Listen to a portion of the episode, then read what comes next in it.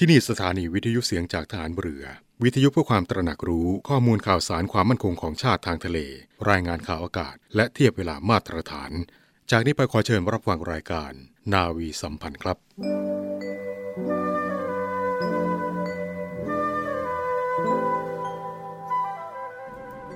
ปวงประชา แซ่สอง สาดุดี บรมราชชกุมารี ทัวล่า พระยศยิ่ง บารมี ชนชื่น พระเกียรติเลอ เลิศฟ้า อุ่นเอื้อ ไทยเกษม ด้วยกล้าวด้วยกระหม่อมขอเดชะ ข้าพระพุทธเจ้า ข้าราชการกองทัพเรือ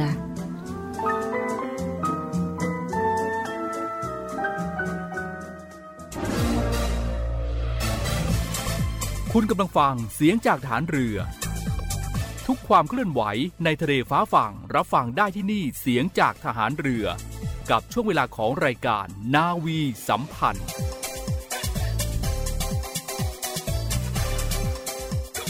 กองทัพเรือรวมใจพักรักชาติราชศรัทธา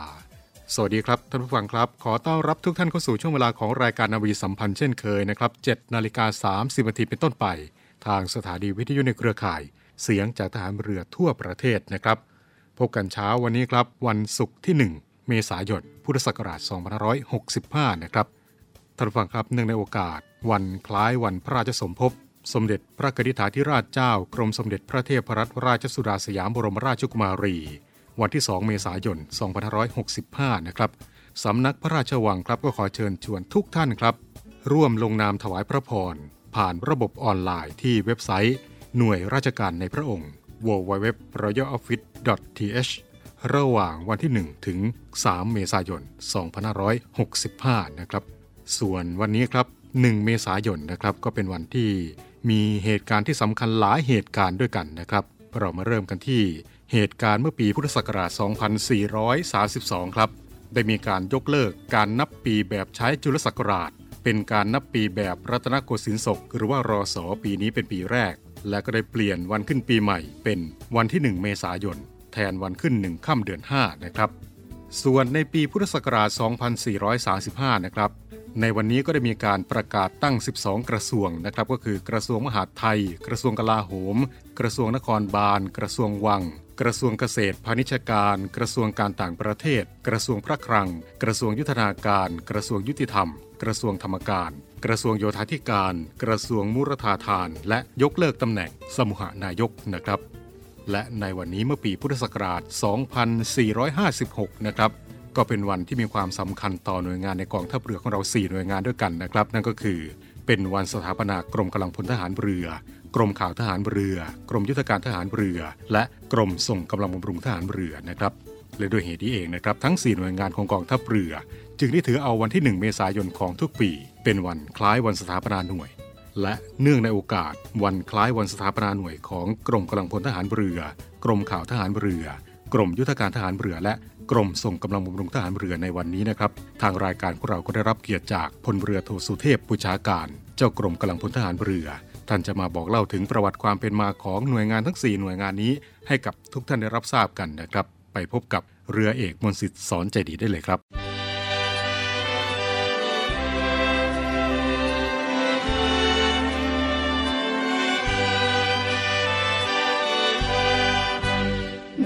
ของชาติเล่มนี้คือชีวิตเรา ถึงจะคงอยู่ดีรักวคุณฟังครับในวันที่ 1 เมษายนของทุกปีนะครับก็เป็นวันคล้ายวันสถาปนากรมฝ่ายอเมริการของกองทัพเรือจำนวน 4 หน่วยด้วยกันนะครับ ซึ่งก็ประกอบด้วย กรมกำลังพลทหารเรือนะครับ กรมข่าวทหารเรือ กรมยุทธการทหารเรือ และกรมส่งกำลังบำรุงทหารเรือครับ และในวันนี้ครับทางรายการของเรานะครับได้รับเกียรติจากท่านพลเรือโท สุเทพปุจฉาการ เจ้ากรมกำลังพลทหารเรือครับ ซึ่งท่านก็จะมาร่วมพูดคุยกับเราเนื่องในวันคล้ายวัน สถาปนากรมฝ่ายอเมริการดังกล่าวนะครับ และขณะนี้ท่านก็พร้อมอยู่ณที่นี้แล้วครับสวัสดีครับท่านเจ้ากรมครับ สวัสดีครับ ก่อนอื่นนะครับคงต้องขอเรียนถามท่านเจ้ากรมนะครับว่ากรมกำลังพลทหารเรือ กรมข่าวทหารเรือ กรมยุทธการทหารเรือ และกรมส่งกำลังบำรุงทหารเรือนั้น มีประวัติแล้วก็ความเป็นมาอย่างไรครับ สวัสดีท่านผู้ฟังทุกท่านครับ ก่อนอื่นผมต้องขอบคุณพลเรือโทไพโรธเฟื่องจันทร์เจ้าจ้ากรมข่าวฐานเรือพลเรือโทสุภพัฒน์ยุทธวงศ์เจ้ากรมยุทธการฐานเรือ และพลเรือโทกิษณะกุลทียะ เจ้ากรมส่งกำลังบำรุงฐานเรือ ที่กรุณาให้ผมมาเป็นผู้แทนในการให้สัมภาษณ์ เกี่ยวกับวันคล้ายวันสถาปนากรมฝ่ายบริการทั้ง 4 หน่วย ที่เวียนมาบรรจบครบอีกวาระหนึ่ง ในวันที่ 1 เมษายน 2565 ให้ทุกท่านได้รับทราบในวันนี้ครับสำหรับประวัติความเป็นมาของกรมฝ่ายบริการดังกล่าว ผมจะขอเริ่มจากการจัดตั้งกรมเสนาธิการฐานเรือ ซึ่งขึ้นตรงกับกระทรวงฐานเรือ เมื่อวันที่ 1 เมษายน 2456 โดยมีการจัดส่วนราชการแบ่งออกเป็น 4 แผนกประกอบด้วย แผนกที่ 1 แผนกที่ 2 แผนกที่ 3 และแผนกที่ 4 ซึ่งแผนกต่างๆ ดังกล่าว มีหน้าที่ในงานการกำลังพล การข่าว การยุทธการ และการแนวหลังตามลำดับ โดยมีที่ตั้งหน่วยเริ่มแรกในพื้นที่พระราชนิเวศ ซึ่งปัจจุบันเป็นที่ตั้งของฐานทัพเรือกรุงเทพครับครับ ต่อมาในปีพุทธศักราช 2482 กรมเสนาธิการฐานเรือได้ย้ายที่ตั้งมาอยู่ในพื้นที่พระราชบังเดิม หลังจากนั้นในปีพุทธศักราช 2498 ได้มีพระราชกฤษฎีกาจัดระเบียบกองทัพเรือใหม่ มีผลบังคับใช้ตั้งแต่วันที่ 1 มกราคม 2498 ส่งผลให้ กรมเสนาธิการฐานเรือถูกยุบเลิกไป และมีการจัดตั้งเป็นส่วนบัญชาการขึ้นมาใหม่ โดยมีการกระจายงานออกมาเป็นกรมกำลังพลฐานเรือ กรมข่าวฐานเรือ กรมยุทธการฐานเรือ และกรมส่งกำลังบำรุงฐานเรือ ซึ่งขึ้นตรงกับกองทัพเรือครับ ต่อมาในวันที่ 10 มกราคม 2556 ได้มีการย้ายที่ตั้งของกรมฝ่ายในการทั้ง 4 หน่วย จากพื้นที่พระราชวังเดิม มายังพื้นที่แห่งใหม่ณวังนันทอุทยาน และได้ใช้เป็นที่ตั้งของกรมฝ่ายในการดังกล่าว จวบจนกระทั่งปัจจุบันนี้ครับครับ โดยวันที่ 1 เมษายนของทุกปี กรมกำลังพลฐานเรือ กรมข่าวฐานเรือกรมยุทธการฐานเรือ และกรมส่งกำลังบำรุงฐานเรือ ได้ยึดถือวันดังกล่าว เป็นวันคล้ายวันสถาปนากรมฝ่ายหน่วยการทั้ง 4 กรม โดยในปีนี้เป็นวันครบรอบวันคล้ายวันสถาปนากรมฝ่ายนวยการเป็นปีที่ 109 ครับครับปีที่ 109 ปีนะครับ ซึ่งก็จากการที่ได้รับฟังประวัติความเป็นมาของกรมฝ่ายบริการต่างๆ แล้วนะครับ ก็ทำให้ทราบว่ากรมฝ่ายบริการทั้ง 4 กรมนั้น ก็เป็นหน่วยงานที่มีประวัติ แล้วก็ความเป็นมาที่ยาวนานมากทีเดียวนะครับ ในลำดับต่อไปนะครับให้ท่านเจ้ากรมครับได้ กล่าวถึงบทบาทและหน้าที่ของกรมฝ่ายอเมริการดังกล่าว ว่ามีอะไรบ้างเพื่อที่จะให้คุณผู้ฟังได้รับทราบครับเชิญครับ ครับผมขออนุญาตเรียนเพิ่มเติม จากนโยบายผู้จัดการฐานเรือ ประจำปีงบประมาณ 2565 ซึ่งยังคงดำรงจุดมุ่งหมาย ในการนำพากองทัพเรือให้มุ่งสู่การบรรลุวิสัยทัศน์กองทัพเรือ พุทธศักราช 2567 นั่นก็คือเป็นหน่วยงานความมั่นคงทางทะเล ที่มีบทบาทนำในภูมิภาค และเป็นเลิศในการบริหารจัดการครับครับและการส่งมอบคุณค่าให้แก่ประชาชนและสังคม ให้เป็นกองทัพเรือที่ประชาชนเชื่อมั่นและภาคภูมิใจ โดยสารต่อจากนโยบายผู้จัดการฐานเรือ ประจำปีงบประมาณที่ผ่านมา ซึ่งเป็นเป้าหมายร่วมตามวิสัยทัศน์ครับครับซึ่งบทบาทหน้าที่ของกรมฝ่ายในวยการก็คือ จะต้องขับเคลื่อนนโยบายของผู้จัดการฐานเรือ ประจำปีงบประมาณ 2565 ดังกล่าว ให้เป็นไปตามเป้าหมายที่ได้กำหนดไว้ โดยกรมฝ่ายนวยการจะต้องทำหน้าที่ในการถ่ายทอดนโยบายไปสู่การปฏิบัติที่มีความเป็นรูปธรรม มีแผนงาน โครงการและกิจกรรมรองรับ รวมทั้งการกำกับดูแล ติดตาม และประเมินผลการปฏิบัติของหน่วยเกี่ยวข้องอย่างต่อเนื่อง เพื่อให้การดำเนินการตามนโยบายผู้การฐานเรือ เป็นไปตามเป้าประสงค์ และมุ่งตรงสู่เป้าหมายสุดท้าย ตามวิสัยทัศน์ได้อย่างประสานสอดคล้อง รวมทั้งเป็นไปตามแผนงานที่กำหนดไว้ครับครับก็จะเห็นได้นะครับว่ากรมฝ่ายอเมริกันนั้นก็มีบทบาทที่สำคัญอย่างยิ่งทีเดียวนะครับในการที่จะทำให้การดำเนินการในเรื่องต่างๆ นั้น บรรลุตามเป้าหมายที่ได้กำหนดไว้นะครับ ท่านจุกรมครับในส่วนของการจัดงานวันคล้ายวันสถาปนาในปีนี้ครับ มีกำหนดจัดงานในวันไหนแล้วก็มีกิจกรรมอะไรบ้างครับ ครับสำหรับการจัดงานวันคล้ายวันสถาปนาในปีนี้นะครับ ทางกรมกำลังพลทหารเรือได้รับเกียรติให้เป็นเจ้าภาพหลักในการจัดงานครับ ซึ่งกรมกำลังพลทหารเรือก็ต้องขอขอบพระคุณ ท่านพลเรือโทไพโรธเฟื่องจันทร์เจ้ากรมข่าวฐานเรือ พลเรือโทสุภพัฒน์ยุทธวงศ์เจ้ากรมยุทธการฐานเรือ และพลเรือโทกิษณะกุลทียะ เจ้ากรมส่งกำลังบำรุงฐานเรือ ซึ่งเป็นเจ้าภาพร่วมในการจัดงานครั้งนี้ครับ และทุกท่านได้ให้การสนับสนุนในการเตรียมการจัดงานอย่างเต็มที่ครับครับสำหรับการจัดงานในปีนี้ ทางกรมฝ่ายในวยการทั้ง 4 กรม ได้มีความเห็นพ้องร่วมกันว่ากำหนดจัดงานในวันศุกร์ที่ 1 เมษายน เนื่องจากเป็นวันที่กรมต่างๆ มีความสะดวกในการดำเนินการ และจากสถานการณ์การแพร่ระบาดของโรคติดเชื้อไวรัสโคโรนาหรือโควิด -19 จึงได้มีการจำกัดผู้ร่วมพิธี เพื่อเป็นการปฏิบัติตามมาตรการควบคุม และป้องกันการแพร่ระบาดของโรคติดเชื้อไวรัสโคโรนาหรือโควิด -19 โดยในช่วงเช้าตั้งแต่เวลา 0600 พิธีบวงสรวง สิ่งศักดิ์สิทธิ์ในพื้นที่วังนันทอุทยาน ประกอบด้วย พระพุทธลีลาราชนาวีศรีนันทอุทยาน ระอนุสาวรีย์พลเรือเอก พระเจ้าบรมวงศ์เธอ พระองค์เจ้าพากรกิติวงศ์กรมหลวงชุมพรเขตอุดมศักดิ์และศาลเจ้าพ่อมังกรแก้ว หลังจากนั้นในเวลา 0809 จะมีพิธีสงฆ์ณโถงชั้นหนึ่งครับครับ การจัดงานวันคล้ายวันสถาปนากรมฝ่ายบริการในปีนี้นะครับ นอกจากจะเป็นการจัดทำบุญตามประเพณี เพื่อให้เกิดเป็นสิริมงคลกับหน่วยและกำลังพลของหน่วยแล้วนะครับ ก็ยังมีการจำกัดผู้ร่วมพิธีนะครับ ซึ่งก็ถือได้ว่าเป็นการจัดงานสถาปนาที่ปฏิบัติตามมาตรการควบคุม และป้องกันการแพร่ระบาดของโรคติดเชื้อไวรัสโคโรนานะครับหรือว่าโควิด -19 ครับ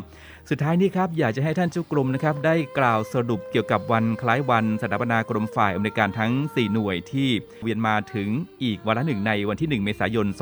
2565 นะครับและท่านเจ้ากรมอยากจะฝากอะไรให้คุณผู้ฟังได้รับทราบนะครับ หรือว่าจะให้ข้อคิดอะไรเพิ่มเติมเรียนเชิญครับ ครับท่านผู้ฟังที่เคารพทุกท่านครับ กรมกำลังพลฐานเรือกรมข่าวฐานเรือ กรมยุทธการฐานเรือ และกรมส่งกำลังบำรุงฐานเรือ ได้จัดตั้งหน่วยมานับจนถึงปีนี้เป็นปีที่ 109 แล้วครับ ผมในนามของกรมฝ่ายอำนวยการดังกล่าว ขอให้คำมั่นกับประชาชนว่าจะปฏิบัติงานในหน้าที่กรมฝ่ายอำนวยการของกองทัพเรืออย่างเต็มกำลังความสามารถ เพื่อร่วมในการขับเคลื่อนกองทัพเรือให้มีความก้าวหน้ามีความทันสมัย และเหนือสิ่งอื่นใด คือการพิทักษ์รักษา ปกป้อง และเทิดทูนสถาบันพระมหากษัตริย์ สืบสารพระราชปณิธาน ไปสู่การปฏิบัติให้เกิดประโยชน์สูงสุดแก่ประเทศชาติ การดำรงความพร้อมในการปฏิบัติงานตามภารกิจป้องกันประเทศ การรักษาผลประโยชน์ของชาติทางทะเล ภายใต้งบประมาณที่มีอยู่อย่างจำกัด การพัฒนาประเทศและแก้ไขปัญหาสำคัญของชาติ รวมทั้งให้การช่วยเหลือและบรรเทาความเดือดร้อนของพี่น้องประชาชนอย่างเต็มกำลังความสามารถ โดยจะปฏิบัติงานแบบมืออาชีพ นั่นคือปฏิบัติงานอย่างเต็มกำลังความสามารถ ด้วยความจงรักภักดี ด้วยสติรู้ตัว ปัญญารู้คิด สุจริตจริงใจ และเห็นแก่ประโยชน์ส่วนรวมยิ่งกว่าส่วนใด สอดคล้องกับนโยบายและเจตนารมณ์ของพลเรือเอกสมประสงค์นินสมัย ผู้จัดการฐานเรือ เพื่อก้าวไปสู่เป้าหมายที่สำคัญ ที่กองทัพเรือมีร่วมกันนั่นก็คือ รวมใจพัก รักชาติ ราชศรัทธาครับในวันนี้นะครับทางรายการของเราก็ต้องขอขอบคุณครับพลเรือโทสุเทพปุชาการนะครับท่านเจ้ากรมกำลังพลทหารเรือครับที่ได้กรุณามาร่วมพูดคุย เนื่องในวันคล้ายวันสถาปนากรมฝ่ายอำนวยการทั้ง 4 หน่วยนะครับ ซึ่งก็มีกรมกำลังพลทหารเรือนะครับกรมข่าวทหารเรือ กรมยุทธการทหารเรือ และกรมส่งกำลังบำรุงทหารเรือครับในวันนี้ทางรายการต้องขอขอบคุณและสวัสดีครับ ขอบคุณครับ สวัสดีครับ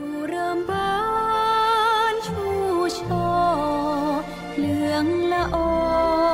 เต็มต้น บานพร้อมหอมทน เมื่อยามได้ยนกระมนสดใสฤดูบานแล้วทหารเรือฤดูบานเพื่อกำลังใจ ให้พวกเราทหารเรือไทย มันอยู่ในความสามัคคีประดูปานและพร้อมพรั่งประดุดดังเรา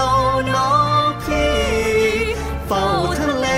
เรปรับภัยรีเพื่อกินศักดิ์ศรียอมพลีชีพตนประดูบานแล้วงามสง่า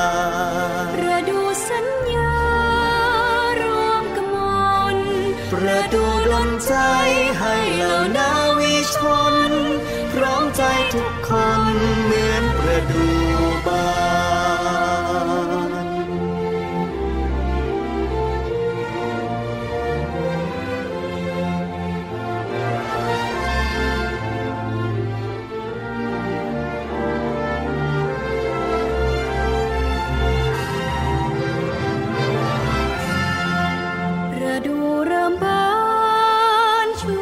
ชว์เหลืองละโอเต็มต้น บานพร้อมหอมทน เมื่อยามได้ยนต์กะมนสดใส ประดูบานแล้วทหารเรือ ประดูบานเพื่อกำลังใจให้พวกเราทหารเรือไทย มันอยู่ในความสามัคคีประดูบานและพร้อมพรังประดุดดังเราน้องพี่ เฝ้าทะเลเร่ปรับภัยรีเพื่อเกียรติศักดิ์ศรียอมพลีชีพตนประดูบานแล้วงามสง่า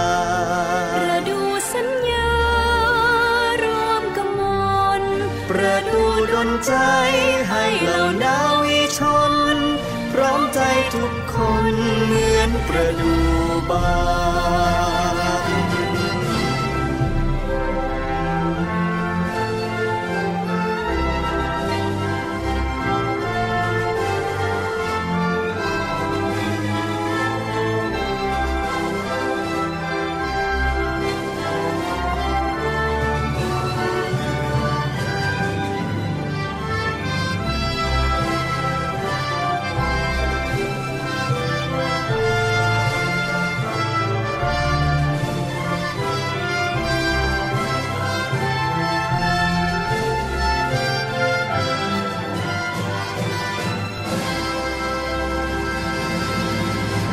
รับทราบถึงประวัติความเป็นมาของกรมกำลังพลทหารเรือ กรมข่าวทหารเรือ กรมยุทธการทหารเรือ และกรมส่งกำลังบำรุงทหารเรือจากตัวแทนของทั้ง 4 หน่วยงานนะครับ ก็คือพลเรือโทสุเทพผู้ชาการ เจ้ากรมกำลังพลทหารเรือนะครับ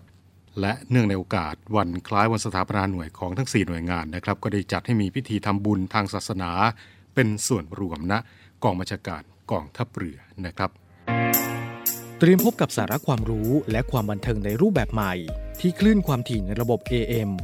ทางสถานีวิทยุเสียงจากทหารเรือ 3 ภูเก็ต ความถี่ 1,458 กิโลเฮิรตซ์ สถานีวิทยุเสียงจากทหารเรือ 5 สัตหีบ ความถี่ 720 กิโลเฮิรตซ์ และสถานีวิทยุเสียงจากทหารเรือ 6 สงขลา ความถี่ 1,431 กิโลเฮิรตซ์ และทางแอปพลิเคชันเสียงจากทหารเรือ ในระบบปฏิบัติการ Android ได้ทุกพื้นที่ กับทุกความเคลื่อนไหวในทะเลฟ้าฝั่ง ติดตามรับฟังได้ที่นี่ เสียงจากทหารเรือ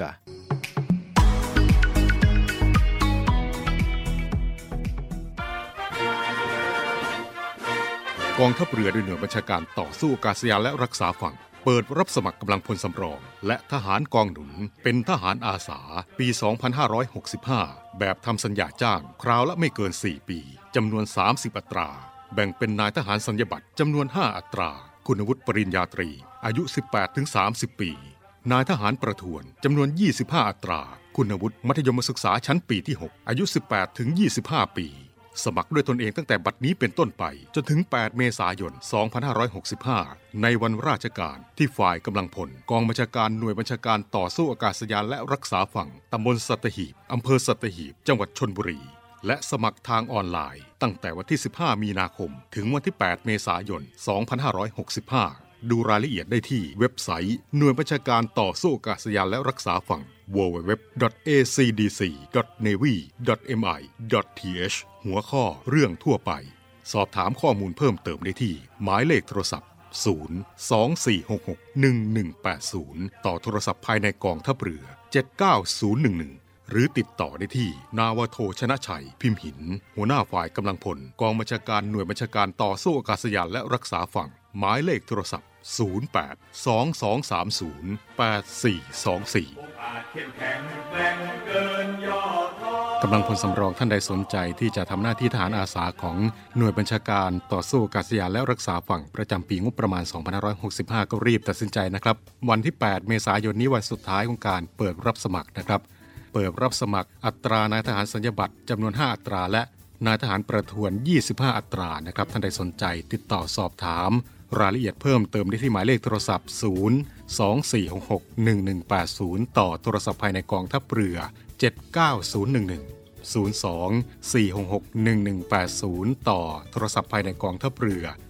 79011 หรือว่าจะติดต่อสอบถามรายละเอียดเพิ่มเติมได้ที่นาวโทชนะชัยพิมพ์หิน หัวหน้าฝ่ายกำลังพล กองบัญชาการหน่วยบัญชาการต่อสู้อากาศยานและรักษาฝั่ง หมายเลขโทรศัพท์ 082230 8424 08 2230 8424 กำลังพลสำรองท่านใดสนใจที่อยากจะเข้ามาร่วมเครือนาวีกับพวกเราก็ขอเชิญได้นะครับ และมาต่อกันที่การตรวจเลือกทหารกองประจำการประจำปี 2565 หรือว่าการเกณฑ์ทหารนะครับ วันนี้ก็เป็นวันแรกของการตรวจเลือกทหารกองประจำการปี 2565 นะครับ ซึ่งกองทัพบกได้แจ้งนะครับว่าจะทำการเกณฑ์ทหารหรือว่า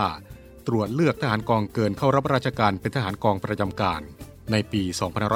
2565 ระหว่างวันที่ 1 ถึง 20 เมษายน 2565 เว้นวันที่ 6 และวันที่ 13 ถึง 15 เมษายน 2565 นะครับ ซึ่งการตรวจเลือกในครั้งนี้ครับก็จะดำเนินการภายใต้มาตรการป้องกันโควิด -19 ซึ่งการตรวจเลือกในครั้งนี้ครับก็จะดำเนินการพร้อมกันใน 77 จังหวัด 928 หน่วยตรวจเลือก โดยผู้ที่จะต้องเข้ารับการตรวจเลือกทหารในปีนี้ครับก็ได้แก่ ชายไทยที่เกิดในปีพุทธศักราช 2544 หรือผู้ที่มีอายุครบ 21 ปีบริบูรณ์ และผู้ที่เกิดในระหว่างปีพุทธศักราช 2536 ถึงปีพุทธศักราช 2543 อายุ 22-29 ปี ที่ยังไม่เคยเข้ารับการตรวจเลือก หรือการตรวจเลือกยังไม่แล้วเสร็จ โดยให้เตรียมเอกสารไปแสดงต่อเจ้าหน้าที่ดังต่อไปนี้ครับก็คือ บัตรประจำตัวประชาชน ใบสำคัญทหารกองเกินหรือว่าสด9หมายเรียกหรือว่าสด35วุฒิการศึกษา และใบรับรองแพทย์ ส่วนผู้ที่จะขอใช้สิทธิต่างๆนะครับ เช่น ลดเวลาประจำการตามวุฒิการศึกษา หรือว่าผู้ที่ขอผ่อนผันต่อ หรือว่าขอสละสิทธิ์การผ่อนผัน รวมทั้งผู้ที่ต้องการสมัครเป็นทหาร ก็ขอให้เตรียมเอกสารให้พร้อม เพื่อที่จะรักษาสิทธิ์ของตนเองในการตรวจเลือกทหารกองประจำการ ทางนี้กระทรวงกลาโหมนะครับก็ได้มอบหมายให้กองทัพบบก เป็นหน่วยรับผิดชอบในการดำเนินการตรวจเลือกในภาพรวม แล้วก็จะส่งมอบทหารกองประจำการให้กับทุกเหล่าทัพ เพื่อปฏิบัติงานตามภารกิจหน้าที่ต่อไป และในปีนี้ครับกองทัพบบกได้ทำการคัดเลือกทหารกองประจำการไว้แล้วส่วนหนึ่ง จากโครงการสมัครเป็นทหารกองประจำการ กรณีพิเศษ ด้วยระบบออนไลน์ ก็ทำให้ยอดผู้ที่จะต้องเข้ามาเป็นทหารกองประจำการในปีนี้ลดลงนะครับ กองทัพบบกจึงขอเชิญชวนผู้ที่สนใจ สมัครเป็นทหารจะต้องแจ้งความประสงค์ต่อคณะกรรมการทันที ในวันที่มารับการตรวจเลือก โดยกองทัพจะเปิดโอกาสให้มีการสมัครหรือว่าร้องขอเป็นทหารก่อน จากนั้นครับถ้าหากว่ามีจำนวนผู้สมัครยังไม่ครบตามความต้องการของทางราชการนะครับ ก็จะเข้าสู่กระบวนการคัดเลือก เป็นไปตามนโยบายของกระทรวงกลาโหม ในการพัฒนาการตรวจเลือกทหารกองเกิน เข้ากองประจำการ ก็ขอให้ผู้ที่ได้รับหมายเรียกนะครับ ไปตรวจเลือกให้ตรงตามวันเวลา และสถานที่ที่ระบุไว้ในหมายเรียกด้วยนะครับ ส่วนรายละเอียดในการตรวจเลือกหรือว่าข้อสงสัยและข้อควรปฏิบัติอื่นๆ ก็สามารถที่จะสอบถามได้ที่สัสดีเขต สัสดีอำเภอ สัสดีจังหวัด หรือว่ากองการสัสดีหน่วยบัญชาการรักษาดินแดนครับ ที่หมายเลขโทรศัพท์ 0 2 2 2 3 3 2 5 9 0 2 2 2 3 3 2 5 9 และ 0 2 2 2 1 8 8 1 4 0 2 2 2 1 8 8 1 4 ก็ถือว่าเป็นหน้าที่ของชายไทยทุกคนนะครับในการที่จะเข้ารับการตรวจเลือกทหารกองประจำการหรือว่าการเกณฑ์ทหารนะครับย้ำกันอีกครั้งนะครับในช่วงระหว่าง 1 ถึง 20 เมษายนนี้นะครับเป็นการตรวจเลือกทหารกองประจำการประจำปี 2565 นะครับ แล้วก็มาต่อกันที่เรื่องราวภายในกองทัพเรือนะครับกับขนบธรรมเนียมประเพณีทหารเรือนะครับ ในวันนี้ขอนำเอาเรื่องราวประเพณีการวางกระดูกงูเรือมานำเรียนกับทุกท่านนะครับ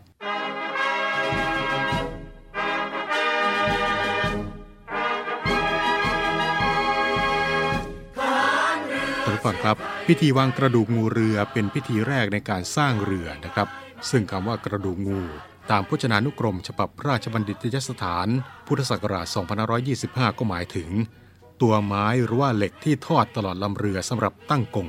ดังนั้นจึงเห็นได้ว่าพิธีวางกระดูกงูเรือ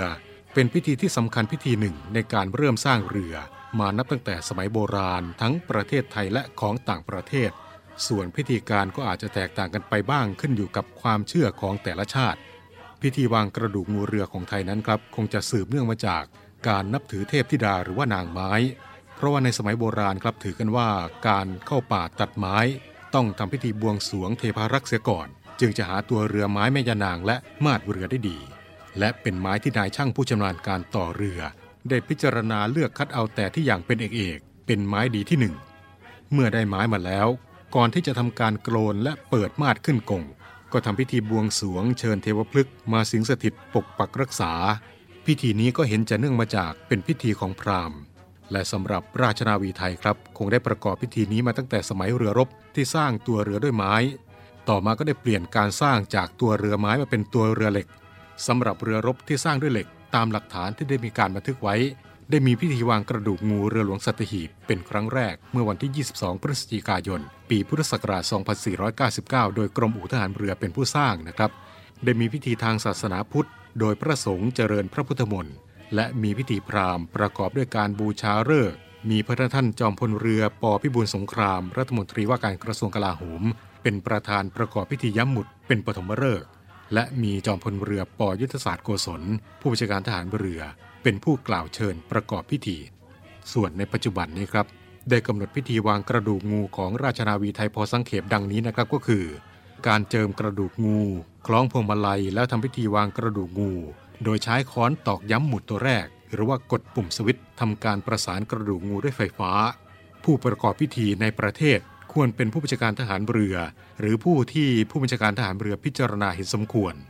ส่วนในต่างประเทศควรเป็นข้าราชการชั้นผู้ใหญ่ในประเทศนั้นๆ โดยให้กรรมการตรวจการจ้างเป็นผู้เสนอแนะกองทัพเรือ ส่วนกำหนดพิธีก็แล้วแต่เลิกนะครับ และนี่ก็คือขนบธรรมเนียมประเพณีทหารเรือกับพิธีวางกระดูกงูเรือนะครับ กลับมาพบกับเรื่องราวขนบธรรมเนียมประเพณีทหารเรือได้เป็นประจำทุกเช้าวันศุกร์นะครับ ในวันศุกร์หน้าจะเป็นเรื่องราวเกี่ยวกับอะไร มาติดตามรับฟังได้ในช่วงเวลาของรายการนาวีสัมพันธ์7นาฬิกา30นาทีถึง8นาฬิกาครับ และทั้งหมดนี้ก็คือเรื่องราวที่นำมาเรียนกับทุกท่านในช่วงเวลาของรายการนาวีสัมพันธ์ในเช้าวันนี้ครับ มาถึงตรงนี้เป็นว่าเวลาของรายการหมดลงแล้วนะครับ พบกับช่วงเวลาของรายการนาวีสัมพันธ์ได้เป็นประจำทุกวัน 7นาฬิกา30นาทีเป็นต้นไป ทางสถานีวิทยุในเครือข่าย เสียงจากทหารเรือทั่วประเทศนะครับเช้านี้ ผมพันจ่าเอกรณริศบุญเพิ่มพร้อมด้วยทีมงานรายการนาวีสัมพันธ์ทุกคน ลาทุกท่านไปด้วยเวลาเพียงเท่านี้ครับ สวัสดีครับ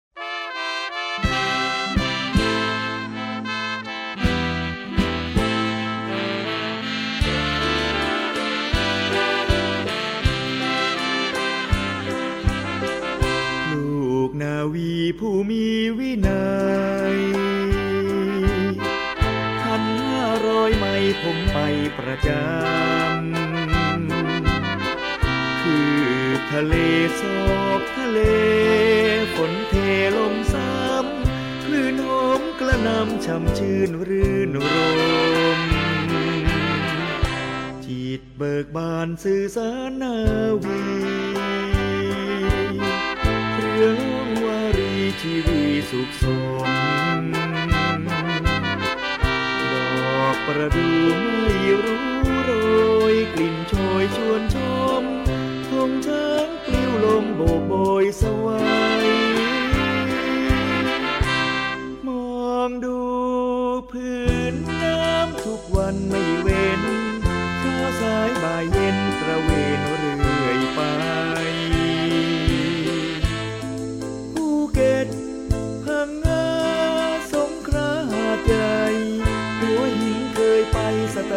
เคยมาลูกทะเลหาเหวเรื่อยไป มองโลกกว้างไกลรวมเครือนาวา ไม่เคยไปกลับได้ไป ท่องในทารา เที่ยวทุกเมืองท่าชื่นชีวานาวี